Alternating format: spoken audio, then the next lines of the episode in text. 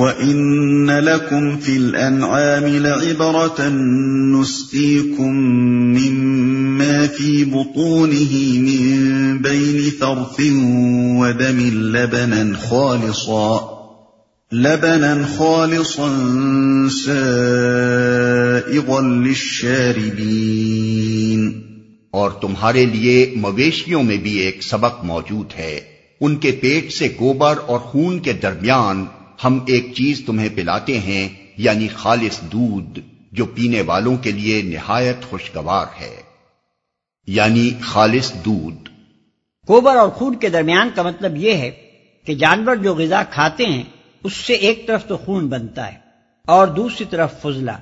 مگر انہی جانوروں کی صنف اناس میں اسی غذا سے ایک تیسری چیز بھی پیدا ہو جاتی ہے، جو خاصیت، رنگ و بو فائدے اور مقصد میں ان دونوں سے بالکل مختلف پھر خاص طور پر مویشیوں میں اس چیز کی پیداوار اتنی زیادہ ہوتی ہے کہ وہ اپنے بچوں کی ضرورت پوری کرنے کے بعد انسان کے لیے بھی یہ بہترین غذا کثیر مقدار میں فراہم کرتے رہتے ہیں۔ ومن ثمرات النخيل والأعناب تتخذون منه سكرا ورزقا حسنا۔ إن في ذلك لآية لقوم يعقلون اسی طرح کھجور کے درختوں اور انگور کی بیلوں سے بھی ہم ایک چیز تمہیں پلاتے ہیں جسے تم نشاور بھی بنا لیتے ہو اور پاک رزق بھی۔ یقیناً اس میں ایک نشانی ہے عقل سے کام لینے والوں کے لیے۔ پاک رزق بھی۔ اس میں ایک ضمنی اشارہ اس مضمون کی طرف بھی ہے۔ کہ پھلوں کے اس عرق میں وہ مادہ بھی موجود ہے جو انسان کے لیے حیات بخش غذا بن سکتا ہے۔ اور وہ مادہ بھی موجود ہے جو سڑ کر الکوہل میں تبدیل ہو جاتا ہے۔ اب یہ انسان کی اپنی قوت انتخاب پر منحصر ہے کہ وہ اس سرچشمے سے پاک رزق حاصل کرتا ہے عقل و خرد زائل کر دینے والی شراب۔ ایک اور ضمنی اشارہ شراب کی حرمت کی طرف بھی ہے کہ وہ پاک رزق نہیں ہے۔ وَأَوْحَى رَبُّكَ إِلَى النَّحْلِ أَنِ اتَّخِذِي مِنَ الْجِبَالِ بُيُوتًا وَمِنَ الشَّجَرِ وَمِمَّا يَعْرِشُونَ ثُمَّ كُلِي مِن كُلِّ الثَّمَرَاتِ فَاسْلُكِي سُبُلَ رَبِّكِ ذُلُلًا يخرج من بطونها شراب مختلف ألوانه فيه شفاء للناس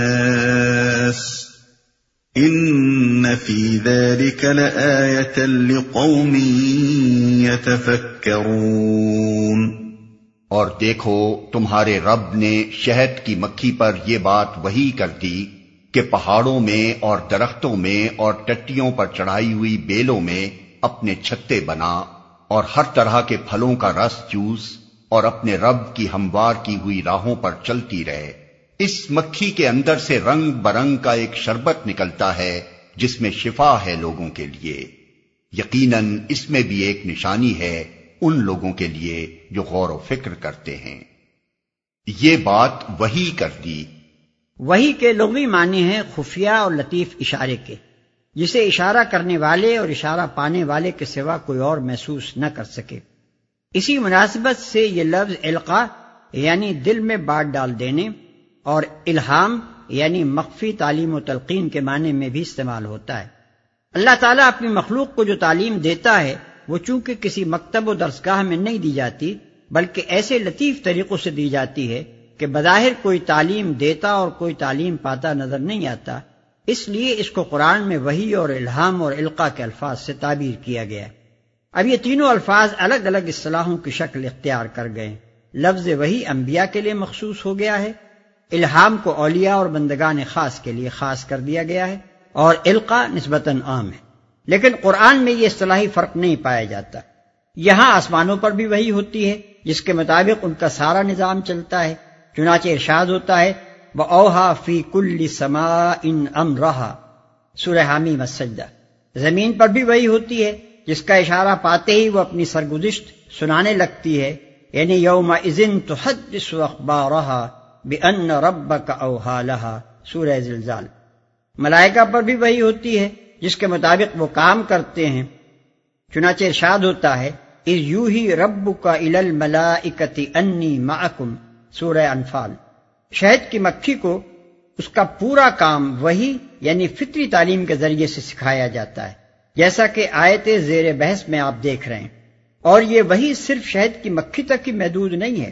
مچھلی کو تیرنا، پرندے کو اڑنا اور نوزائیدہ بچے کو دودھ پینا بھی وہی خدا مندی ہی سکھایا کرتی ہے۔ پھر ایک انسان کو غور و فکر اور تحقیق و تجسس کے بغیر جو صحیح تدبیر یا صاحب رائے یا فکر و عمل کی صحیح راہ سجائی جاتی ہے، وہ بھی وہی ہے۔ یعنی نا الا ام موسا ان سورہ قصص۔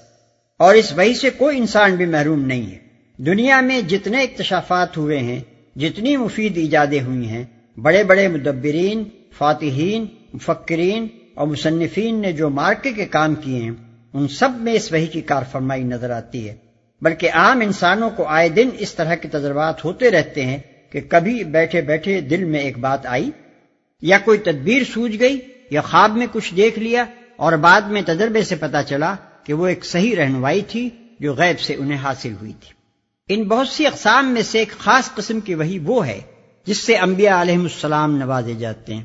اور یہ وہی اپنی خصوصیات میں دوسری اقسام سے بالکل مختلف ہوتی ہے۔ اس میں وہی کیے جانے والے کو پورا شعور ہوتا ہے کہ یہ وہی خدا کی طرف سے آ رہی ہے۔ اسے اس کے من جانب اللہ ہونے کا پورا یقین ہوتا ہے۔ وہ عقائد اور احکام اور قوانین اور ہدایات پر مشتمل ہوتی ہے اور اسے نازل کرنے کی غرض یہ ہوتی ہے کہ نبی اس کے ذریعے سے نو انسانی کی رہنمائی کرے۔ راہوں پر چلتی رہے۔ رب کی ہموار کی ہوئی راہوں کا اشارہ اس پورے نظام اور طریقہ کار کی طرف ہے جس پر شہد کی مکھیوں کا ایک گروہ کام کرتا ہے۔ ان کے چھتوں کی ساخت ان کے گروہ کی تنظیم ان کے مختلف کارکنوں کی تقسیم کار، ان کی فراہمی غذا کے لیے پہم آمد و رفت، ان کا باقاعدگی کے ساتھ شہد بنا بنا کر ذخیرہ کرتے جانا، یہ سب وہ راہیں ہیں جو ان کے عمل کے لیے ان کے رب نے اس طرح ہموار کر دی ہیں کہ انہیں کبھی سوچنے اور غور و فکر کرنے کی ضرورت پیش نہیں آتی۔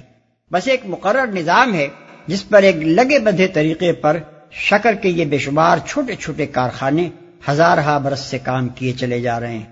جس میں شفا ہے لوگوں کے لیے۔ شہد کا ایک مفید اور لذیذ غذا ہونا تو ظاہر ہے، اس لیے اس کا ذکر نہیں کیا گیا۔ البتہ اس کے اندر شفا ہونا نسبتاً ایک مخفی بات ہے، اس لیے اس پر متنوع کر دیا گیا۔ شہد اول تو بعض امراض میں بجائے خود مفید ہے، کیونکہ اس کے اندر پھولوں اور پھلوں کا رس اور ان کا گلوکوز اپنی بہترین شکل میں موجود ہوتا ہے۔ پھر شہد کا یہ خاصہ کہ وہ خود بھی نہیں سڑتا اور دوسری چیزوں کو بھی اپنے اندر ایک مدت تک محفوظ رکھتا ہے، اسے اس قابل بنا دیتا ہے کہ دوائیں تیار کرنے میں اس سے مدد لی جائے۔ چنانچہ الکوہل کے بجائے دنیا کے فن دوا سازی میں وہ صدیوں اسی غرض کے لیے استعمال ہوتا رہا ہے۔ مزید برآں، شہد کی مکھی اگر کسی ایسے علاقے میں کام کرتی ہے جہاں کوئی خاص جڑی بوٹی کثرت سے پائی جاتی ہو، تو اس علاقے کا شہد محض شہد ہی نہیں ہوتا، بلکہ اس جڑی بوٹی کا بہترین جوہر بھی ہوتا ہے۔ اور اس مرض کے لیے مفید ہوتا ہے جس کی دوا اس جڑی بوٹی میں خدا نے پیدا کی ہے۔ شہد کی مکھی سے یہ کام اگر باقاعدگی سے لیا جائے اور مختلف نباتی دواؤں کے جوہر اس سے نکلوا کر ان کے شہد علیحدہ علیحدہ محفوظ کیے جائیں تو ہمارا خیال ہے کہ یہ شہد لیبارٹریوں میں نکالے ہوئے جوہروں سے زیادہ مفید ثابت ہوگا۔ جو غور و فکر کرتے ہیں۔ اس پورے بیان سے مقصود نبی صلی اللہ علیہ وسلم کی دعوت کے دوسرے جز کی صداقت ثابت کرنا ہے۔ کفار و مشکین دو ہی باتوں کی وجہ سے آپ کی مخالفت کر رہے تھے۔ ایک یہ کہ آپ آخرت کی زندگی کا تصور پیش کرتے ہیں جو اخلاق کے پورے نظام کا نقشہ بدل ڈالتا ہے۔ دوسرے یہ کہ آپ صرف ایک اللہ کو معبود اور متا اور مشکل کشا و فریاد رس قرار دیتے ہیں، جس سے وہ پورا نظام زندگی غلط قرار پاتا ہے جو شرک یا دہریت کی بنیاد پر تعمیر ہوا ہو۔ دعوت محمدی صلی اللہ علیہ وسلم کے انہی دونوں اجزاء کو برحق ثابت کرنے کے لیے یہاں آثار کائنات کی طرف توجہ دلائی گئی۔ بیان کا مدعا یہ ہے کہ اپنے گرد و پیش کی دنیا پر نگاہ ڈال کر دیکھ لو۔ یہ آثار جو ہر طرف پائے جاتے ہیں، نبی کے بیان کی تصدیق کر رہے ہیں یا تمہارے اوہام و تخیلات کی؟ نبی کہتا ہے کہ تم مرنے کے بعد دوبارہ اٹھائے جاؤ گے، تم اسے ایک انہونی بات قرار دیتے ہو۔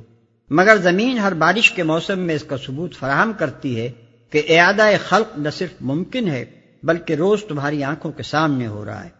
نبی کہتا ہے کہ یہ کائنات بے خدا نہیں ہے۔